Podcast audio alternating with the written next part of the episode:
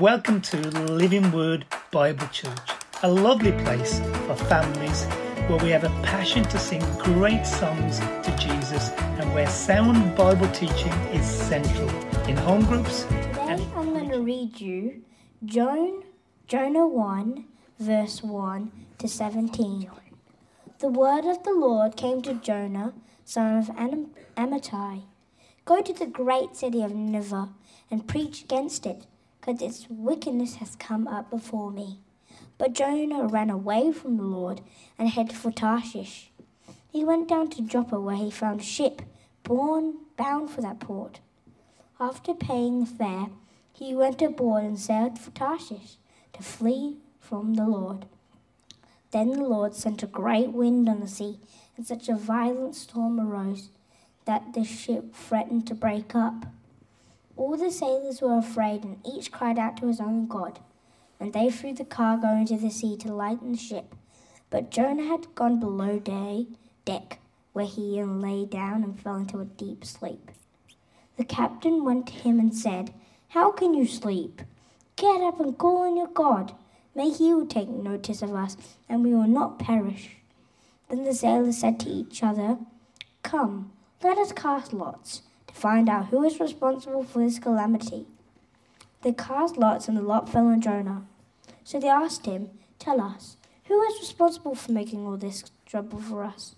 What do you do? Where do you come from? What is your country? From what people are you?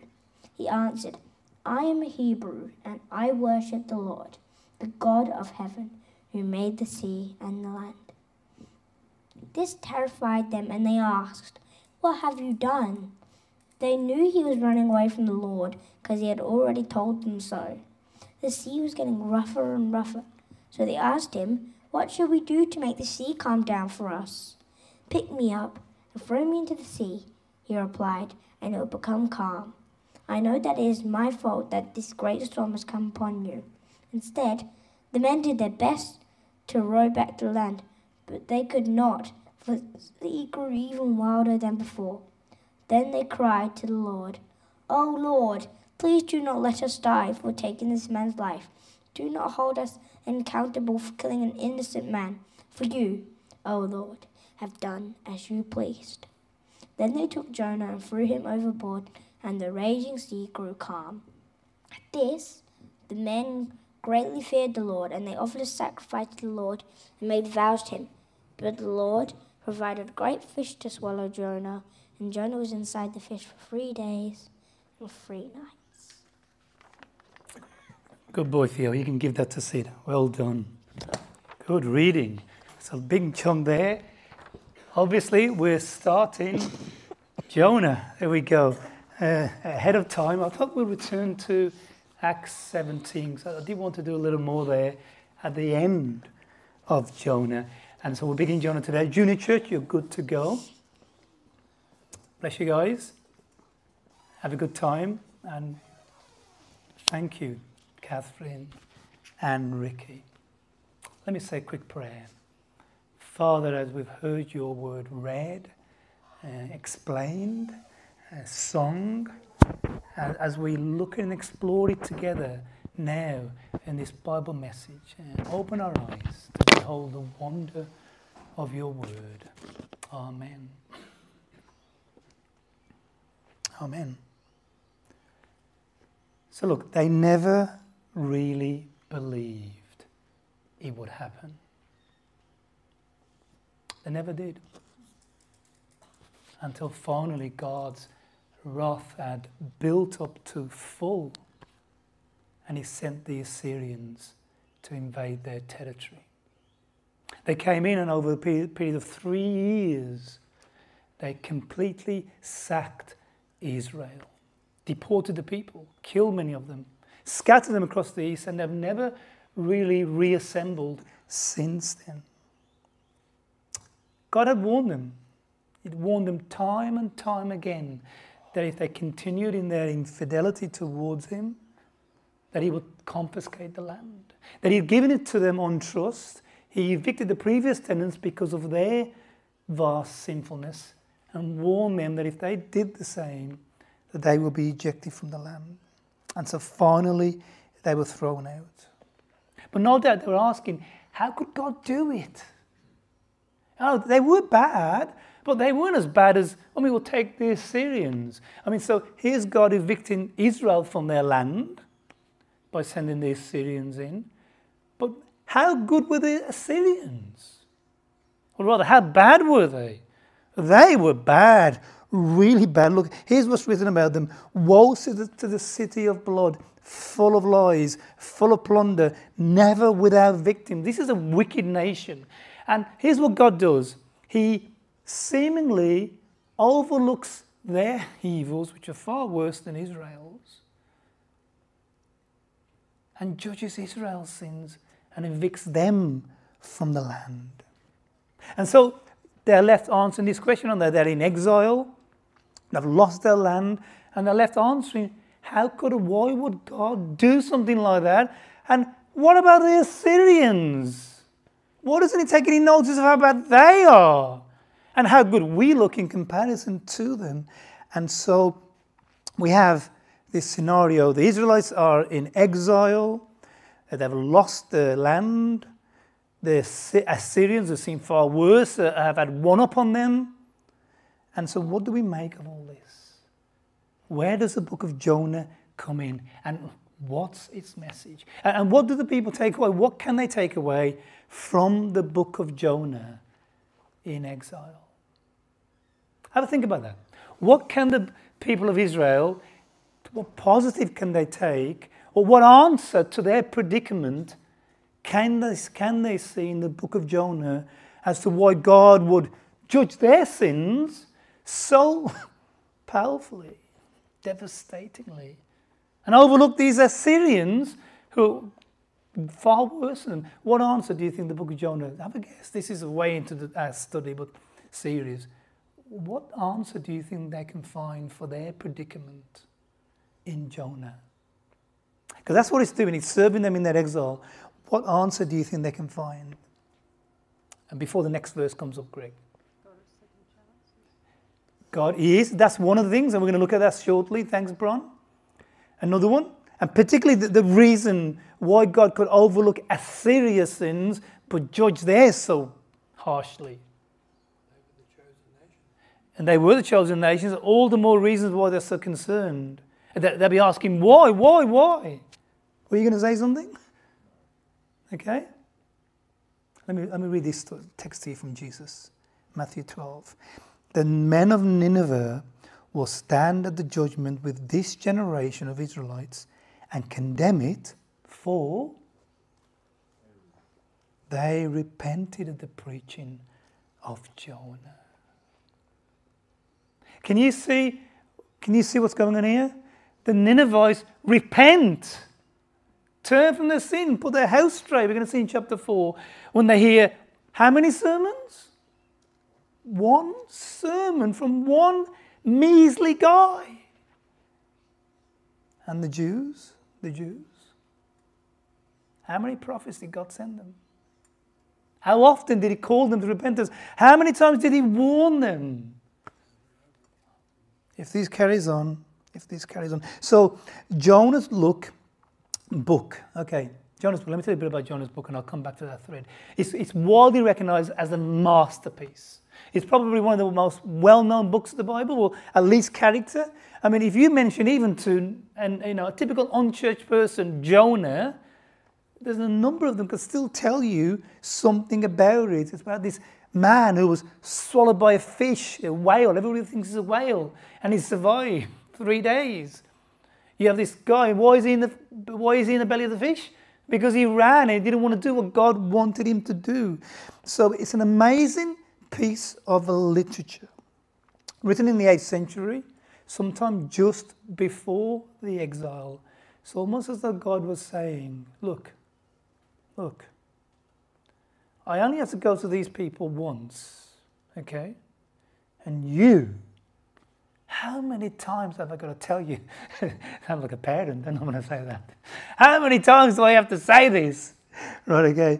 And that's effectively what God is saying to them here. So the book's written sometime before the exile in 721, probably about a decade, written sometime between 750 and 730 BC. It's believed it's written by the, by the person who is the main character in the book, Jonah. We said he was serving under Jeroboam II there, and he had contemporaries. Jonah wasn't the only prophet in Israel at the time. He had at least three other contemporaries there Amos, Hosea, and Micah. So, a prophet within uh, a, a, time where other prophets were speaking, a prophet who wasn't called so much to Israel, well, not later at least, but to a nation beyond Israel. Although the book, the last thing I just want to say here, although the book is treated like a kiddie story, in some ways we haven't done ourselves any favour, the church, when we, when we allow ourselves, well, not so much that image, I chose that one, it was a bit better, uh, but images where Jonah is sitting inside a, the belly of a fish with a fishing rod and a campfire, like he's living in the bush. You know, like that's anything like living in the bush. Okay? No, look, I don't think we've done ourselves any favors because it gives the impression this is a kiddie story, doesn't it? But it's not. And here's what Jesus says. And Jesus, it's great what he does because he brings, he brings the book of Jonah to prominence and to some history. This is what he said uh, when the Pharisees and the teachers of the law uh, they came and as a teacher, you know, show us a miraculous sign. Jesus, excuse me. Jesus said this As Jonah was three days and three nights in the belly of the huge fish, so the Son of Man will be three days and three nights in the heart of the sea, of the earth, rather. And so Jesus gives this, this, this episode his, historicity, doesn't he? He makes it real. You know, he verifies its authenticity. This really happened. Whether it was miraculous, we don't know. But look, I think I've got a couple of pictures here, Greg. We know that others have had similar experiences. There's a guy who was swallowed by one, but not into the, not into the belly. Apparently, these whales can't even, their esophagus isn't bigger than 15 millimeters or something like that, or centimeters, so no one could fit through it. Uh, but this one guy was swallowed, at least had was in the mouth of a whale, and other people have claimed to have been in the belly of a fish. So, you know, it's possibly possible to survive in that. Oh, thanks, Nikki. That's great. Could you just stand there and just hold it for me for the next half an hour? I didn't think so. You can't get the staff, can you? Okay. So look, it's possible you can survive, but almost certainly Jonah's experience is supernatural, isn't it? The fish happened to be there at the right time. He's well intact. So, although, look, it's feasible someone could survive, and there's episodes in our world, you know, I, I think, you know, we just have to concede it's supernatural. God supernaturally preserved him. This is miraculous, if you like. Know, both the coming of the fish and the survival of Jonah. That's some of the history. Let me move on. Okay, so here's what we're doing today. Uh, we're not starting chapter one, okay? Uh, we're just going to get an overview. We're going to do one, two, three, and four, okay? 45 minutes per chapter. What's that work out? 90 plus 90, 180? Okay? 180! Uh, in, in a dart in terms. No, we won't do 45 minutes a chapter. We'll try to do seven or eight minutes, okay? We're going to go through the whole of the book, and I want to give you a bit of an overview as some of the main themes of the book. We don't want to miss some of the main themes of the book. We don't want to get lost in the detail. Someone's already asking me, how long is this going to be, Montez? Philippians have four chapters and you did 16 sermons. Jonah has four chapters. Okay, so we're going to do, do the maths. Maybe six, okay? We're going to, here's the reason. In New Testament epistles, you know, you can break down every word and get a sermon out of it virtually. Okay? In the Old Testament, we're looking at broad sweeps of information. We're looking for Jesus, we're looking for the bigger picture. And it's really hard to do 16 sermons in Jonah with that style of preaching. So, no, this is broad sweep stuff. So, there won't be many more than six, may not, may not even be six. Let's see how we go. But we're doing an overview. Here's five overview, broad themes of Jonah. And I'll give a small application at the end. Number one, God's mission heart. Uh, this, is, this is the key message. If you don't see this, you haven't read Jonah, or you haven't read it properly, or you don't know how to read Jonah, or you missed reading the Bible. Seriously, the big, the biggest picture. If you only ever preach one sermon in Jonah, it has to be this one. The big picture of Jonah is that God is a God of mission, particularly. He cares about not just the Jews, he cares about the Jews, but he cares about the Ninevites. He says that later, doesn't he? He goes, there's not just 120 people. What else? Hey, this is, this, is, this is an interesting one. Okay, what else does God care about? He cares about the 120 Ninevites and. Well, he cares for Jonah too, but I was thinking of something else. All of us, but something else. He not only cares for the 120 Ninevites, he also cares for, and this will surprise you, and hopefully change the way you live and change what you eat. Yes, he cares for the Gentiles. They're the Ninevites. He cares about the vine. He cares about the, the cattle. Remember, it's in there in chapter 4. There's not only just 120 people, besides cattle. And can you see what God is saying there? He's saying he doesn't want to destroy the animals either. And here's us. We have them on our plate, don't we, for dinner? I'm probably going to have one today. So, besides that, okay, here's a big message of Jonah it's God's mission heart. He shows compassion to 120,000 of the greater Nineveh people. Not, so, Nineveh is much bigger than the 125 or 120,000 people. This is the greater Nineveh area. God cares about them. Here's what Jesus says, and he shocked the Jews. He's absolutely shocked them to the core. Jesus is speaking to Nicodemus, a Jew, who only sees salvation for the Jews, okay?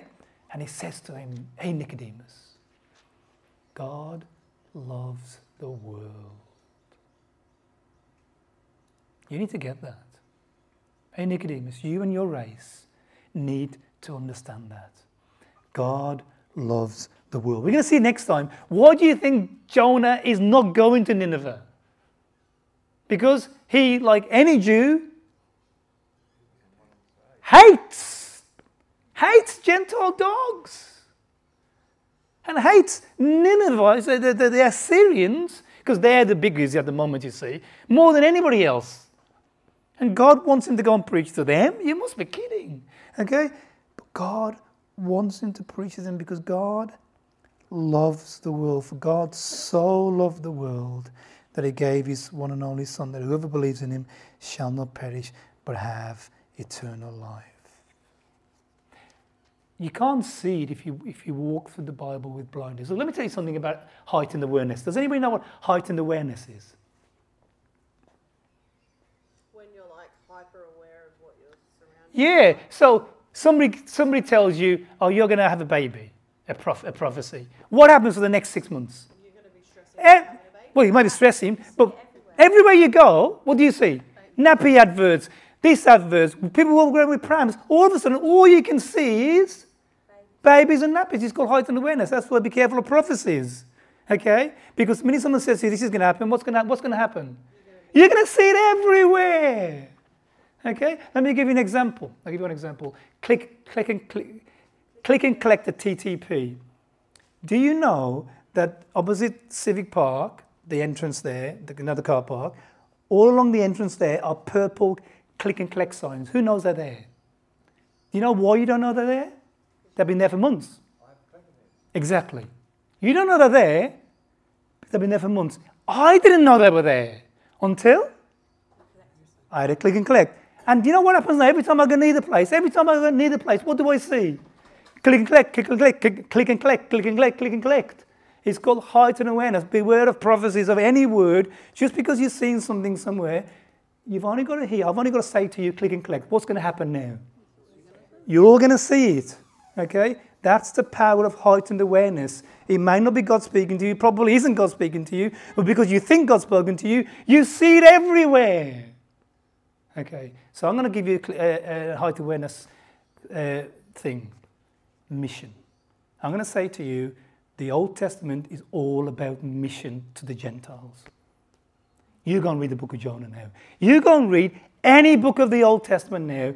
I guarantee you, you will see mission. You'll see, yeah, He was always there. I just never saw him. Now that I'm switched on, now that my heightened awareness has been activated, everywhere I look in the Old Testament, yeah, God's always been interested in mission. Genesis 12, every Jew reads it with blinkers. But what does Genesis 12 say to Abraham? I'll make you a father to the nations. It's like the Jesus heightened awareness I've given you. You know, when we keep saying everywhere in the Old Testament you see Jesus, once you've got that heightened awareness into your head, everywhere you look in the Old Testament, what do you see? Jesus. And if you just switch that switch on and be aware that the Old Testament is all about mission because God's always been interested in mission, and then you read Jonah, and then I ask you, what is the biggest theme in Jonah? What do you say? Mission. Mission. Mission. Look at Jesus' great command go and make disciples of all nations. God friends. It's one of the things you do. Missiology is one of the subjects you do at Bible college. And as soon as you get in there, you're transformed forever. I'm not kidding you. You can see, all of a sudden realize the whole of the Bible is about mission.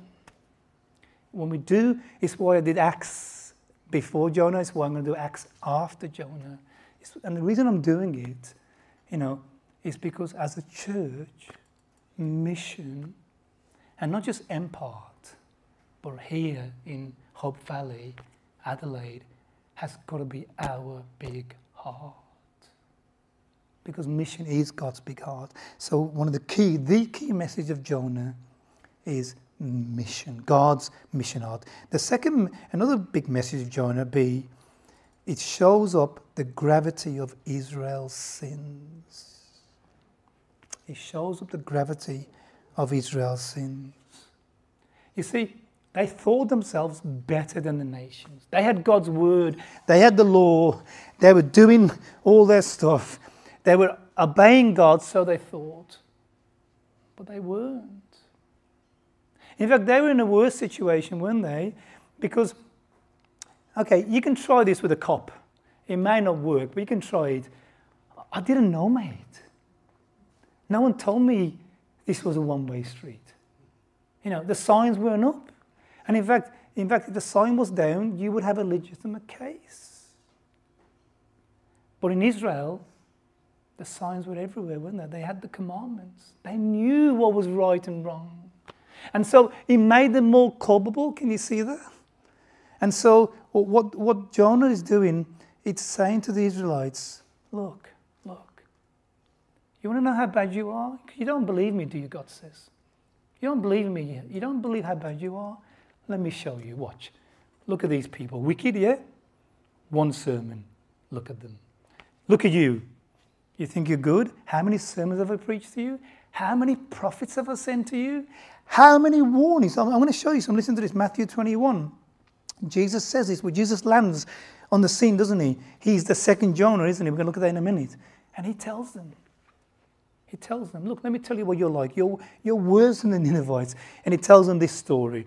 There was a landowner who planted a vineyard. He put a wall around it and dug a wine press and built a watchtower. Okay? The landowner is God. Okay? The vineyard and the workers is Israel. Okay?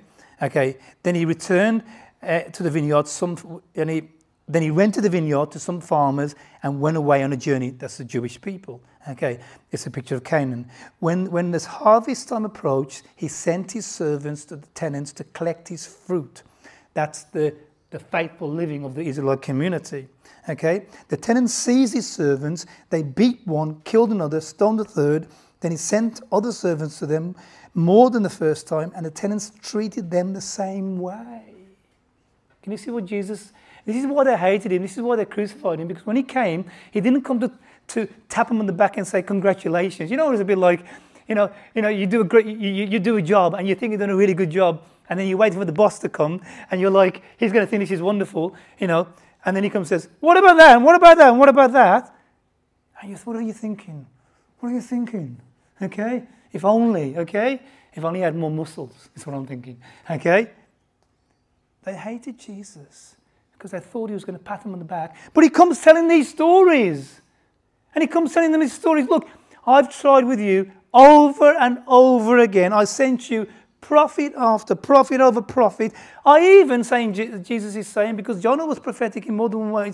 He's even saying, I even sent you an example of what anybody else would do in your situations. I sent you the Ninevites, and when they heard one sermon, they repented. But you, says Jesus, you killed every prophet I sent you, and your sin is going to come to its full. Because when God sends his final prophet, who's his final prophet? Jesus. You will do worse to the final prophet, the son, the heir, than he done to all the other ones. And Stephen says the same. You know, when I was stoning Stephen in Acts 17, this is what he says to them Was there ever a prophet your fathers did not persecute? And can you see what the book of Jonah will do in exile for you if you're finally ready to listen? You know, often we don't want to hear it, do we? We have to be calm then. God has to do all he does, and we finally get to the place when we want to listen. And so God's got his people in Israel because he wants them to listen, and he's finally got their attention. And now they finally look at the book of Jonah and they can see some explanation. Can you see that? This is why we're here. We were we murdered God's prophets because we didn't like what they told us. We were obstinate, never coming to repentance. But look, Jonah says those Ninevites, you know those wicked Ninevites? They heard one sermon from his lips and they all changed their ways. No wonder God is upset with us. And so, can you see what he does for the Israelites? It, it, it, it gives an explanation and rationale for why they're in exile. C is a revelation of God's still continuing mercy to Israel. And here's the other thing the, the wonderful thing about our God, contrary to what some of us think of him, he doesn't just beat you up. Okay? And you know, I have to, you know, I want to put my hands up. I was one of those prophets. You know, when you come out of Bible college and they give you a Bible, and a bit of training. What, what, what are you like? yeah, you're like, you, you know, you're like Mr. Know It All. I know it all. You know, I've got the Bible, I've got my training, I've got my certificate. And here's me, oh, repent, repent, repent. You know, I, I, I have to say sorry to some of my sermons that I used to preach. I'll probably be saying sorry to some of the ones I'm preaching now still. Okay, but that's yet to come. Okay? Hey, let me tell you, God doesn't just beat up on you he, he does highlight our sin. Remember the woman, the, uh, the, the, the, the, woman caught in adultery? He, he didn't pretend it, happen, it didn't happen, did he? You know, he let her feel some of the weight of her, the consequence of her sin, didn't he? Because all those people were ready to stone her, and he prolonged the experience, remember? Whilst each one of them went away, he, he let her feel something of the gravity of what she'd done. But he didn't just beat up on her and leave her for dead, did he? What did he do? He picked her up. He says, Woman, where are your accusers? Go. And he doesn't just send her away and says, Carry on. What does he say? Go. Yeah. You know, repent. And so here's the wonderful thing about the book of Jonah. He doesn't just beat up the Israelites, show them how wicked they are. There you go. You deserve it. You're in the dust. Stay in the dust. Don't get back up. I'm sure I used to preach like that, you know, to my shame.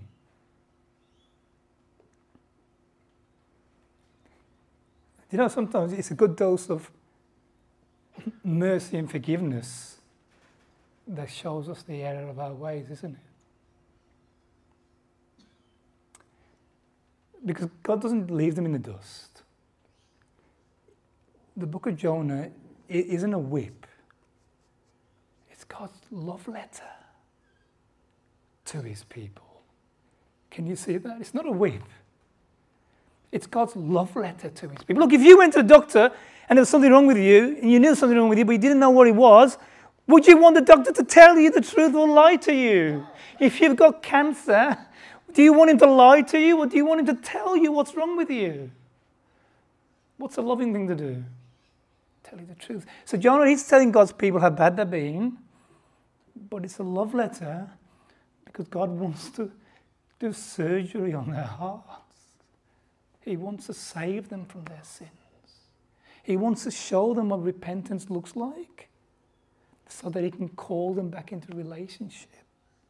See, the book of Jonah is, is God saying what He said in 2 Chronicles if my people who are called by my name will humble themselves and pray and seek my face and turn from their wicked ways, no, means no matter how bad they've been, no matter what they've done, if they humble themselves, then I'll hear from heaven and will forgive their sins. It's beautiful, isn't it? That's what the book of Jonah is about. Jonah is about, it's what Jesus demonstrated. This is why the sinners love Jesus so much. Because, because he'd come not to beat up on people, he'd come to show favor and grace and forgiveness and mercy. And that's what the prodigal son is about. The prodigal son is probably the one of the most powerful pictures of the wonder and grace of God anybody will ever see. That's what the Israelites see in the book of Jonah. Here's what happened in, in the parable of the uh, prodigal son. You know, he, at the end there, the father runs to him. The father saw him, was filled with compassion. He ran to his son, threw his arms around him, and kissed him. How does God deal with sinners? First class sinners. What had this guy done? What had this guy done? He'd squandered his living on. Say the word. Prostitutes. Thank you, Sylvia. In other words, it doesn't get any worse, does it? For a Jewish man. And his father, instead of beating up on him, kisses him. What is the book of Jonah doing? What's it doing for us? We're going to get to this later. It's not God beating us up, it's God giving us a kiss. He's saying, hey, hey, let's talk about this. It's bad. Let me tell you, it's bad. But we're going to, we're going to deal with this. We're going to sort it out. The first thing you need to do, you need to understand the gravity of what's happened. And even in that, hey, how quickly do you think we learn the gravity of what we've done? How good are we? How, do you know it can take years? Years. I remember once I did a terrible thing when I was 19. I was 25 before I came to repentance. Sometimes it can take years. But God, graciously, mercy. How many years did God give the Israelites to come to repentance? There was a specific, specific number beginning with seven. 70. And he said to them, Hey, you're not getting out of here before that. Don't, you know, slow down. You got 70 years so that we can talk about this. God's like that with us. He talks about it, He brings us to repentance. He's doing that with the Israelites. He's given them these 70 years. And He wants them to know, Exodus 34, He wants them to remember.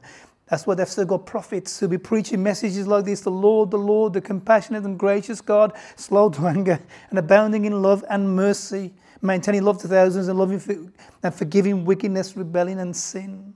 I better move on. I better move on. D. Jonah serves as a prophetic purpose. He serves a prophetic purpose, linking himself to Jesus and his purpose and his death and resurrection. You know the famous bit when Jesus says, "No sign will be given to you except the sign of the uh, Jonah. Just as he was in the belly of the fish three days and three nights, so will the Son of Man." And so I won't spend much time on this point, uh, but there's Jonah was a prophet so it's not a surprise if his life, you know, prophesies something about Jesus. Not only his word, but his life. And the fact that he was in, in this fish for all that time was pointing the Jewish people hundreds of years later, 700 years later, to Jesus' death and resurrection. And let me do the last one. I want to move on to the last one. And finally, God's, this is the final big sweep of uh, Jonah. God's blessing on our lives. Yeah, yeah, I nearly changed the wording of this, but it was a bit too late this morning because I, I could see better this morning when I went through my notes, and it's too strong. So I'll, I'll reword it now. God's blessings on our lives are dependent on our faithfulness today. I want to change that. God's blessings on our lives revolve around, are associated. That's, that's better. God's blessings on our lives are associated with our faithfulness today. And I'll say associated rather than dependent because Everything's by grace. I don't, want to turn this into works, okay? And the point I'm trying to make is this we can't live on yesterday's blessing. You may have made a profession of faith when you were 12, okay? But if you're not living that now, do you know how much value it has, how much currency it has today? None. Thank you, Lorraine. And this is a horrible thing, parents. I, I, this is a terrible place for me to say this to you. But I'll get it from parents particularly. This is what I hear. She is a Christian. She made a profession, we baptized her. Oh, she doesn't go to church now and is living with a boyfriend and doesn't do anything. But she is a Christian, you know. She got baptized when she was 12. Please, don't say that to me. I, I, I, won't say anything back to you because I'm probably comforting you in some difficulty. But I'm telling you now, don't say that kind of stuff. It's not true.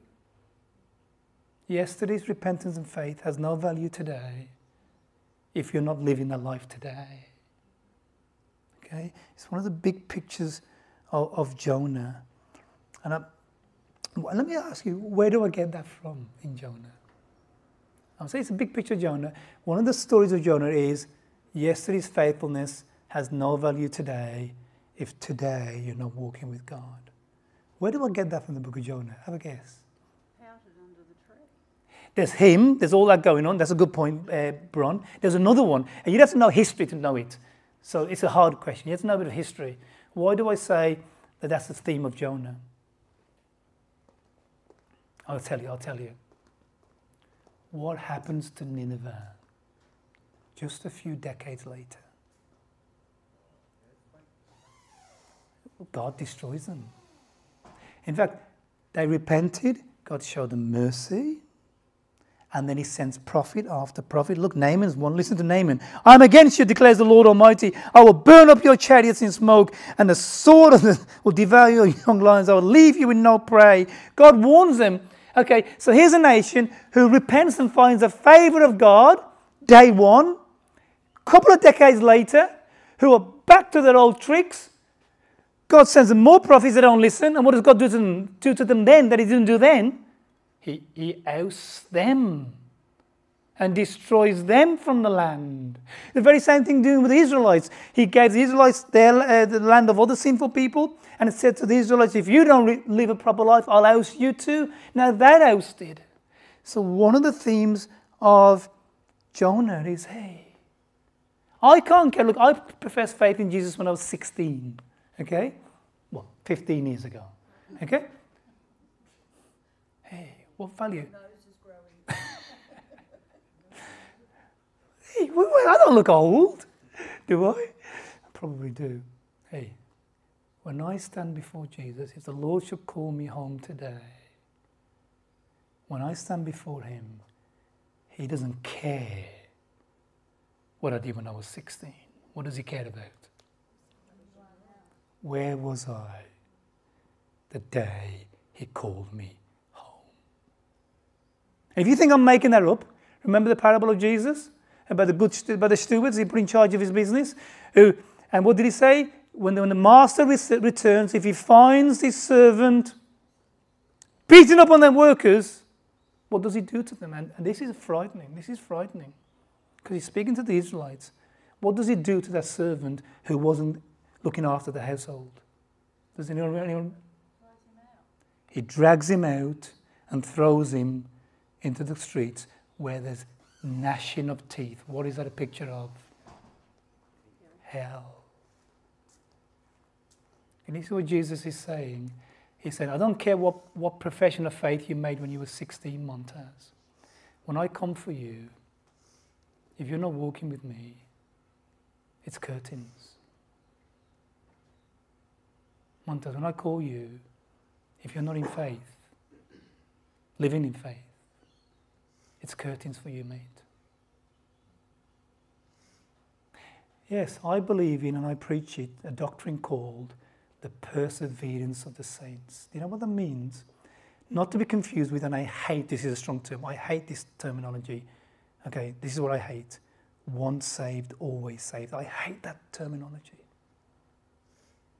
Once saved, always saved is not to be confused with the perseverance of the saints. They're not saying, saying one is saying You go and you buy your ticket when you're 16, and then you go and do whatever you want, and you got your ticket.